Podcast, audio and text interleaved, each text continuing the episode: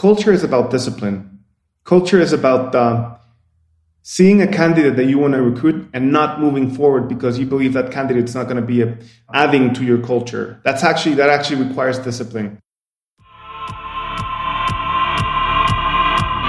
Hello, everyone, and welcome to the FinTech Leaders Podcast, where we learn from today's global leaders in FinTech business and beyond.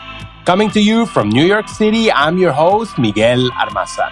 My guest today is Adalberto Flores, founder and CEO of Kueski, a Guadalajara based buy now, pay later and online consumer lender and one of Latin America's fintech OGs.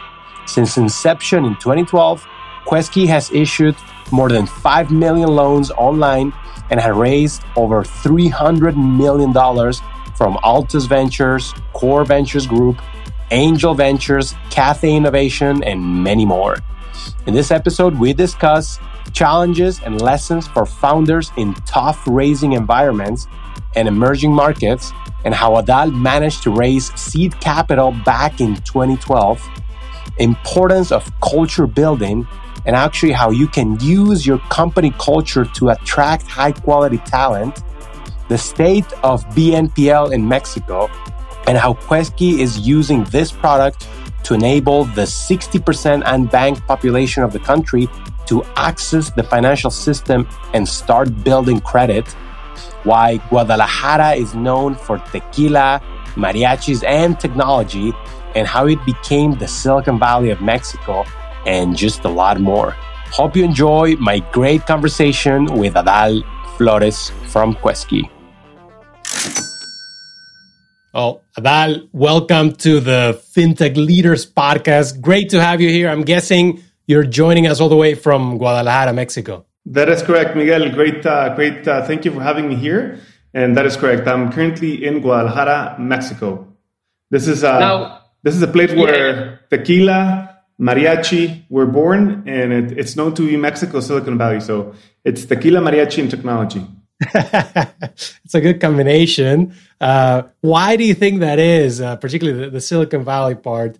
Um, you know, why did it become this this hub for technology in the country?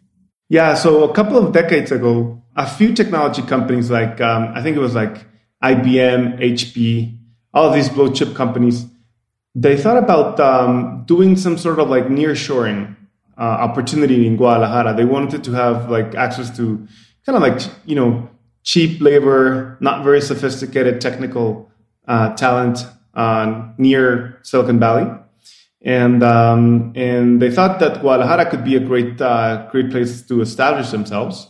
Um, uh, Guadalajara is the second largest city in Mexico after Mexico City. It's actually close to to San Francisco, and uh, it's large. It, it, enjoys a really strong um, academic um, you know background and foundation. So they decided to establish um, their nearshoring operations here in Guadalajara, and then they discovered that there were really, really progressive and, and sophisticated engineering capabilities here in Guadalajara. And they decided to, um, I think Intel actually bought a company that's also based in Guadalajara. So what they did is they decided to establish a strong relationship with the academy and the universities to develop a program in which they could actually, you know, develop engineers in Guadalajara. Uh, so, um, so fast forward, what you have is that um, you know other companies followed so, for example, Tata from India and Oracle from you know San Francisco uh, or the Bay Area, and then many other you know even startups started to like Ooyala and Wizeline, um, Skycatch started to kind of like establish themselves in Guadalajara. And uh, and fast forward, we have a vibrant, you know, very strong engineering talent pool here in Guadalajara, and that's why it's known to be Mexico's Silicon Valley. That's kind of the main reason. Did you ever consider launching Kueski elsewhere? Did you ever think about Mexico City? How how did you land on, on Guadalajara? Yeah, we, we did. We were we were thinking about launching uh, Kueski in Mexico City and uh, in in the Bay Area in San Francisco, Silicon Valley. So we discarded. We didn't we didn't go for the Bay Area because we felt that it was really important to be very close to the market and really understand the market, like really really be with the consumers and and um, and all the people that were going to be using us and things like that. So it was, and then so we nailed between San Francisco, uh, in between Mexico City and Guadalajara, and then we said, so what's going to be the most scarce resource when we start the company? Is it going to be um, investments, like you know, raising capital? Is it going to be partnerships? Is it is it going to be engineers and technical talents? Like that was kind of like the what's going to be the, the scarcest resource and we ended up concluding you know, with a conclusion that uh, it was going to be engineering talent and technical talent. And we felt that Guadalajara was actually really well suited for that. I was about to move to Mexico City um, because it's the largest city and that's where partnerships are and things like that. And uh, at that point of time, we thought that investments were were probably going to are, are we're going to be coming out of um, you know international investors like from especially from the United States. So that's why we decided to start in Guadalajara because uh, we felt that uh, the big uh, access to a uh, strong uh, technical talent pool was the most scarce resource, and, and establishing ourselves here was going to be giving us a competitive advantage.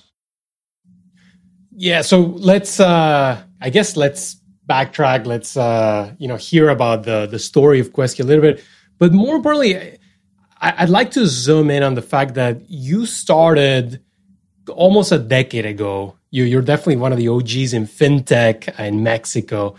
But that means that you started when it was almost a desert, right? When it comes to competition, when it comes to funding, uh, funds really, really looking at Mexico. Um, so, what were the challenges early on, and, and, you know, how did you get the ball rolling? Yeah, so so many many challenges. I think um, the most uh, important challenge was actually getting access to capital.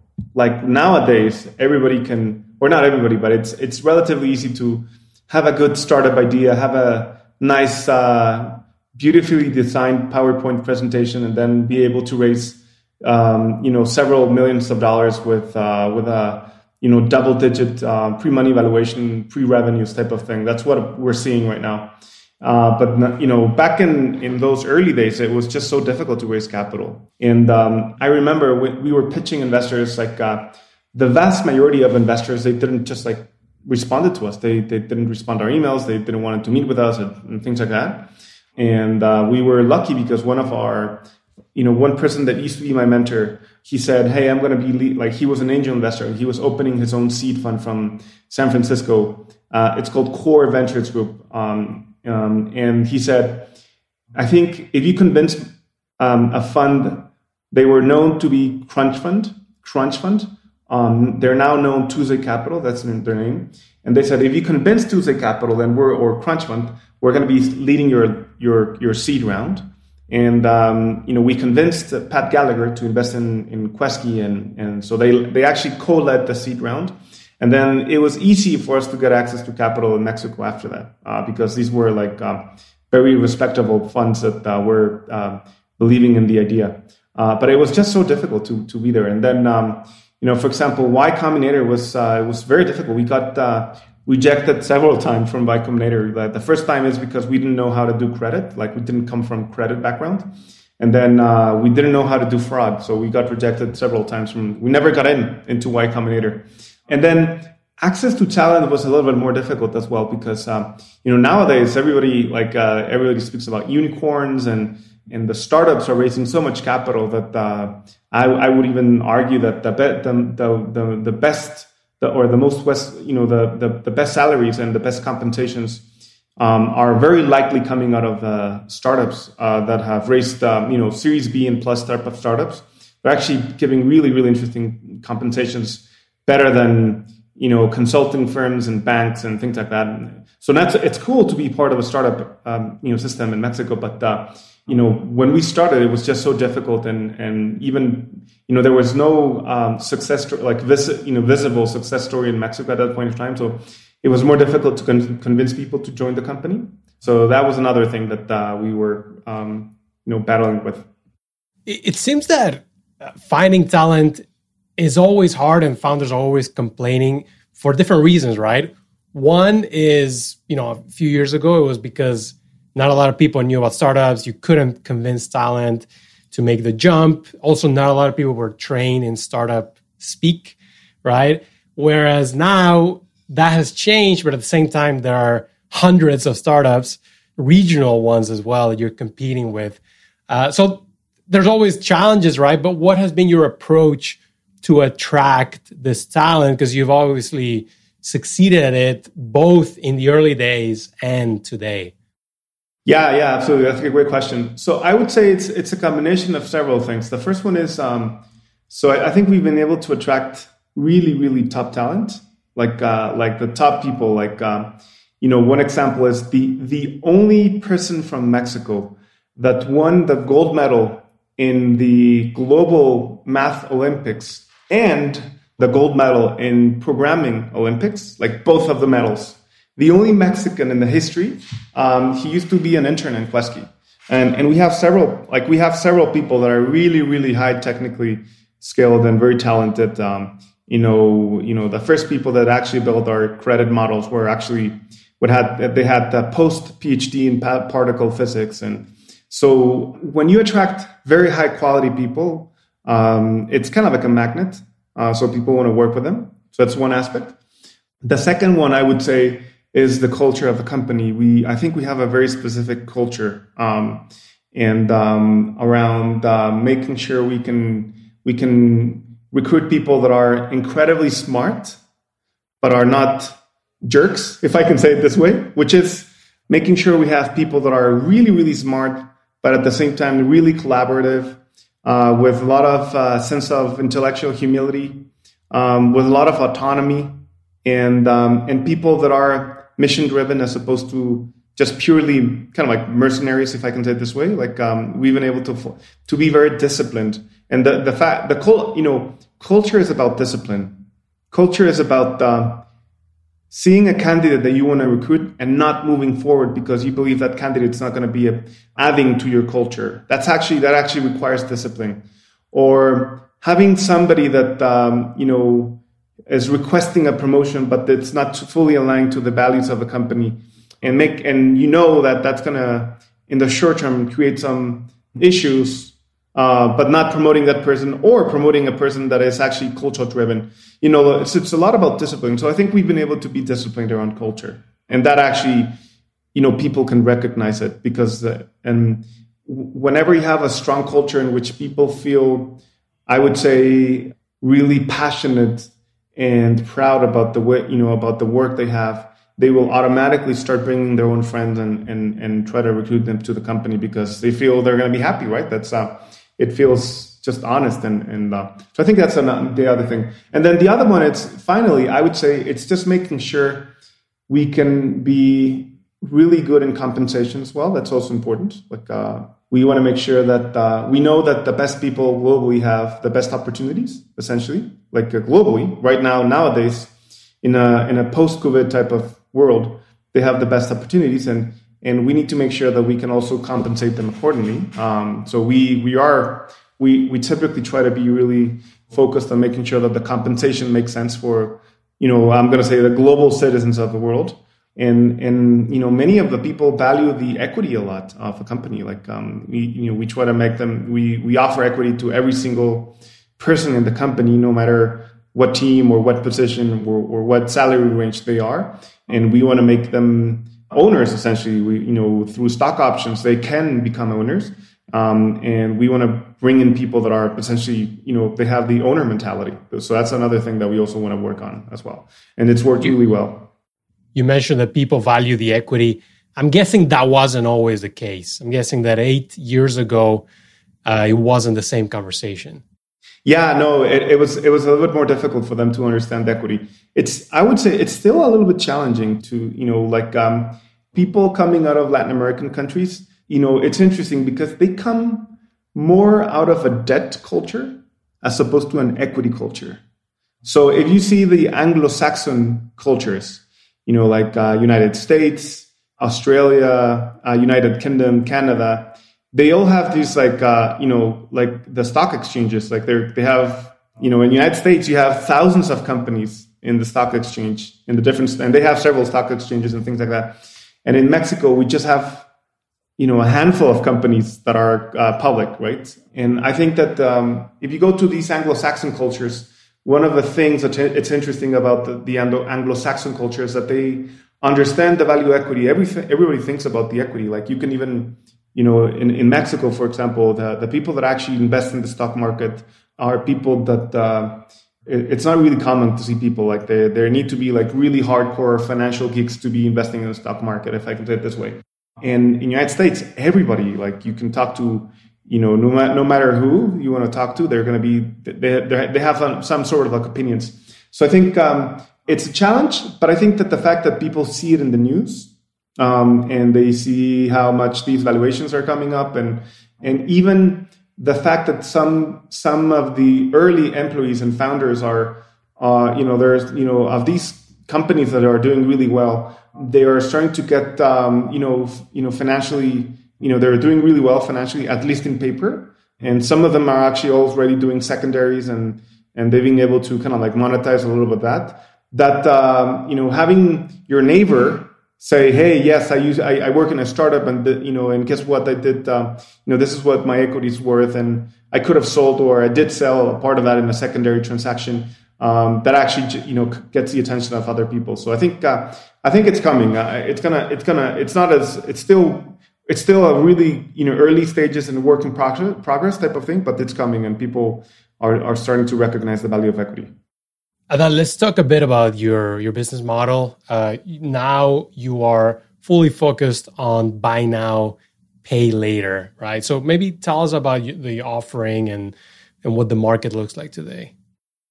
Yeah, so so um, like from day one, I wanted to do buy now, pay later. That was the original product that I wanted to you know to, to build. I thought it would it had a really strong potential, but um, we believe that the timing was not correct because um, there was low access to mobile internet in Mexico, and there was um, e-commerce was actually really low in terms of the percentage of total retail in Mexico. So, so we we we felt that we wanted to start with a lending product just to start building the capabilities on underwriting, customer support, collections, and just generally understanding the behavior of the people and the the consumers in Mexico. But just um, a few months before the pandemic, we decided that uh, we wanted to go all in in, in, in buy now pay later, and and and, um, and that was the original product that I had uh, in the center of my heart, and I wanted to you know go all in on that product. So we did uh, focus on on that product, and essentially the way it works is um, if you see the the all the buy now pay later companies around the world, they're actually you know essentially the way it works and the way we work is so we give we are integrated into the checkout of a merchant. It's either an e-commerce checkout, a digital checkout, or a physical checkout in the store, in the physical store.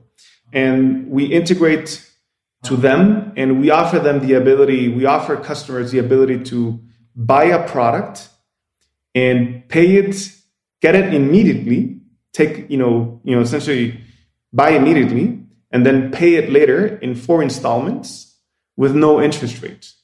That's how it works. Four installments, no interest rate.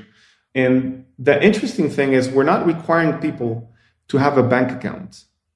We're not charging interest rates. And we're not requiring people to have a bank account. And we're not forcing people to do a, a down payment.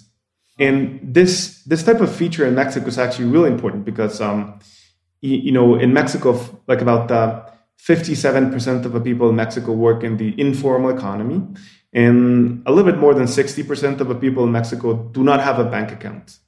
So if you force people to have a bank account, then you're actually reducing your TAM and your potential market, you know, for more than half. But if you allow anyone in Mexico, as long as they are legally qualified to re- receive uh, a credit product, which is more than 18 years old, then you're not only solving a credit aspect, right? Like you're, you can, you know, people can actually go buy now and pay later, but you're solving a payment issue because anyone in Mexico can buy online and offline. So in that sense, we're actually competing against cash, if I can say it this way, right? Um, and we're competing against. Uh, we're trying to see if we can we can convince anyone in Mexico to use this product, but specifically if we can enable that uh, 60% of the population in Mexico to integrate themselves into the digital economy and make sure that they can pay um, you know as well so that's kind of like the, the type of product we're, we're, building so essentially it's enabling customers to buy buy now pay later no bank account required, no interest rate, no down payment, and uh, it's no interest rate. And then we charge. How do we make money? So we charge the merchant a transaction fee.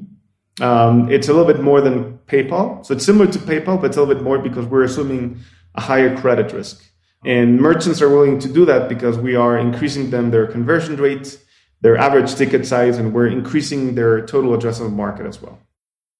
This all makes sense, and it's clearly a, a huge opportunity. Sounds like there's also the opportunity for your customers to start building not just a digital transaction history, but also a credit history. How is, I guess, the BNPL market being interpreted by the Mexican market, by the regulator? Is is there a path to, I guess, help customers, you know, build data? Yeah, yeah, absolutely. So, so um, every company has a different uh, thesis, and I would say it, it's it's a little bit adventurous to generalize how the market is seeing it. But I would say, at least on our end, our thesis is that uh, BNPL can become the wedge for the financial lives of people in Mexico. And we believe we, we do report to the credit bureaus. We get information from the credit bureaus because affordability is really important. And our credit challenge is significantly more important because in more it's a, it's a much bigger credit challenge because we're essentially underwriting anyone in Mexico, no matter if they're banked or, ban- or not banked, and uh, if they have a credit history or not. We, you know, we can underwrite anyone because we've done it. Um, I think we're rapidly approaching six million transactions already. So we have a strong database. I, I believe we have like about. Uh, we've actually scored very probably, you know, like about five percent of the people in Mexico, and um, so we know really well. Like even just knowing their postal code, we we know some probability of them paying us back or not, right? You know, that's the level of granularity we can we can do. But um, so we we get information from the credit bureau because we do care about affordability, and we report to the credit bureaus. So our goal is that we can we can convince them to start using financial services, and we can convince them to build a credit history without requiring them to have a bank account. And um, and once they've seen how competitive it is for them to be part of the financial system and how important it is for them to be part of the system. And hopefully, they're going to gradually, you know, request access to more type of financial products, open a bank account, and and hopefully integrate into the formal economy so that they start paying taxes. They have access to social security and things like that. So we we believe that uh, through our product we can transform a challenge that we've been trying to work on as a country for decades. We can help in that challenge to get more people into the financial system, more people into the formal economy so that they can pay taxes and, and give access to people to more social security as well eventually. Does that make sense? Yeah, it, it very much does. And I think you've given us a hint of where Kueski might be headed in the future, which, you know, is, I guess, expanding your product offering and your wallet share.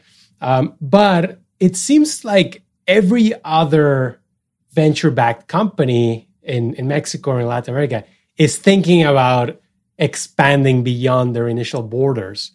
Um, have you considered also an international expansion, or is just the Mexican market too big for you to start thinking about that?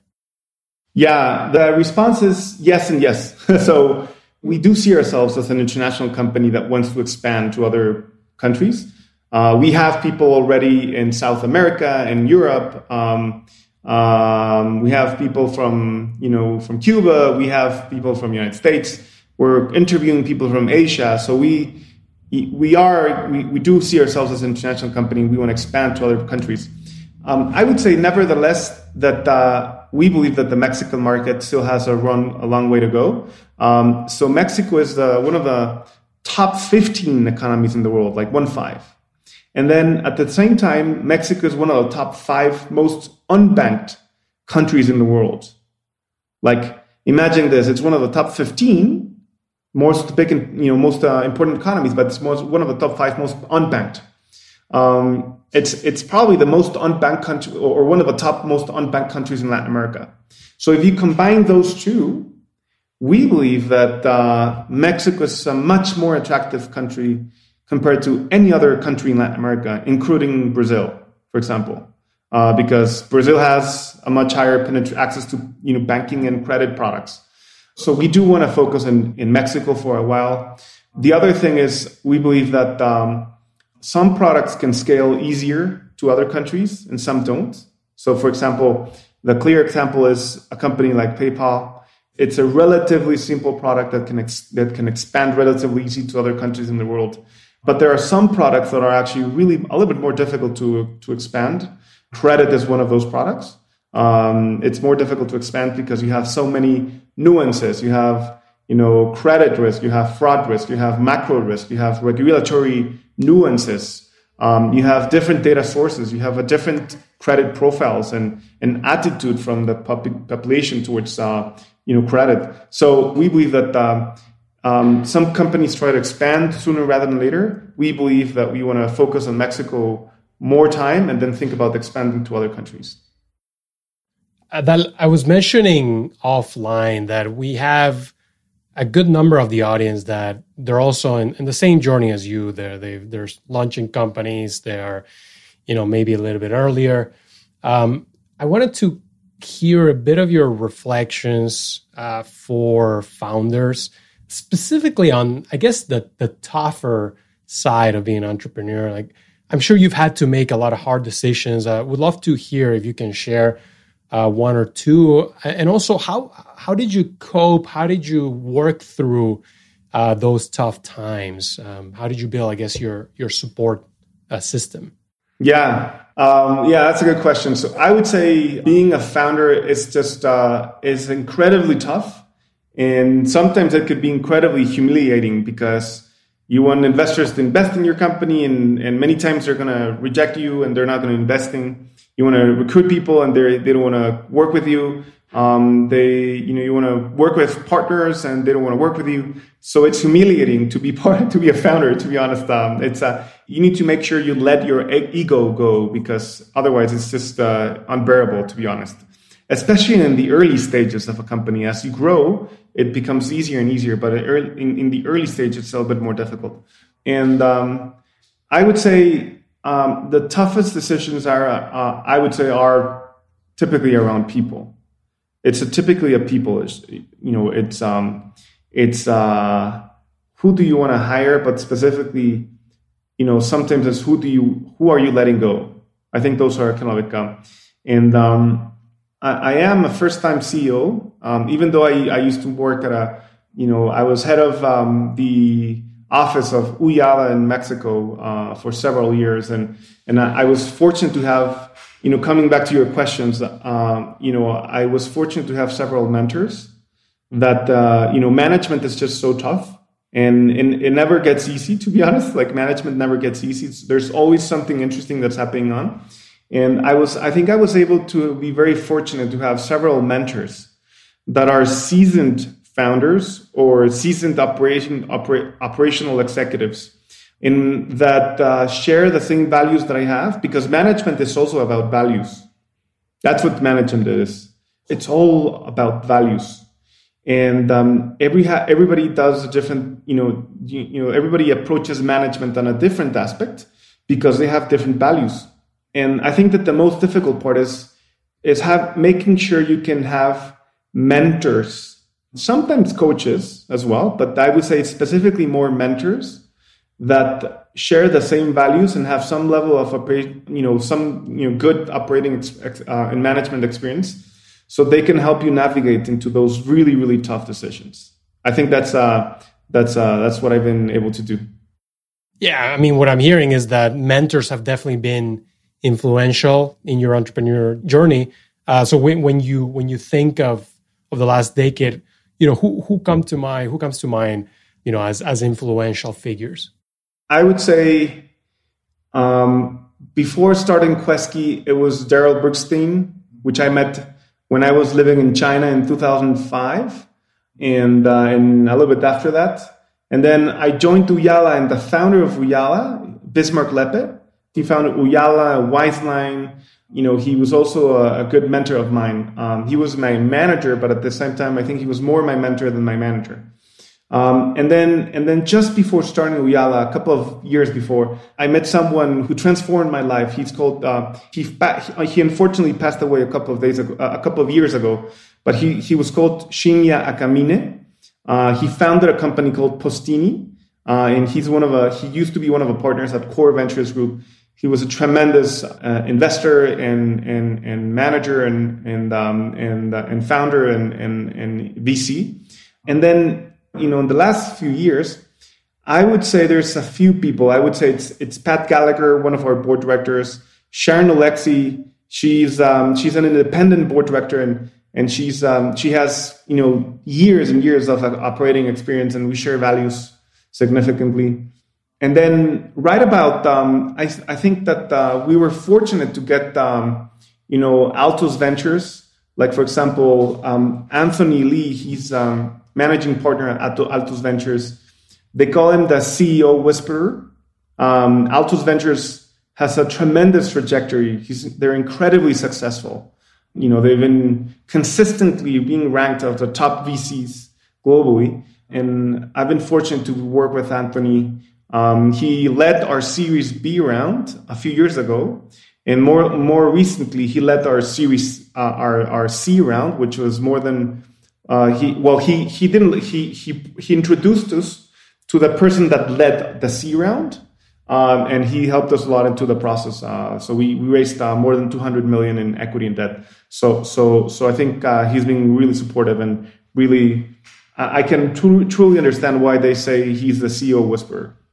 Thanks for sharing that, Adal. And, and before I let you go, uh, for when I visit Guadalajara, which is I'm sure going to be very soon, what is one thing I should check out in town? Ah, well, maybe you should go to the Tequila Express, the, the tequila train. Um, it's a it's it's a it's a whole of an adventure. You you take it in Guadalajara and then you go to the tequila town and and you can see the tequila haciendas and and things like that. So that's one number one, and then number two, you should definitely pass by and say hi to us and Kueski. That's the other important thing uh, that I would recommend. Yeah. Two easy decisions. All right, Adal, thank you so much. Listen, uh, congratulations on on the success and, and, perseverance over the last decade, and I have no doubt we'll, we'll be seeing a lot more from you and, and Kueski. Thank you. Thank you, Miguel. Thank you for having me here. And uh, if anybody wants to come to Guadalajara, please drop, drop a note and we would love to host you guys. And thank you, Miguel, for having me here.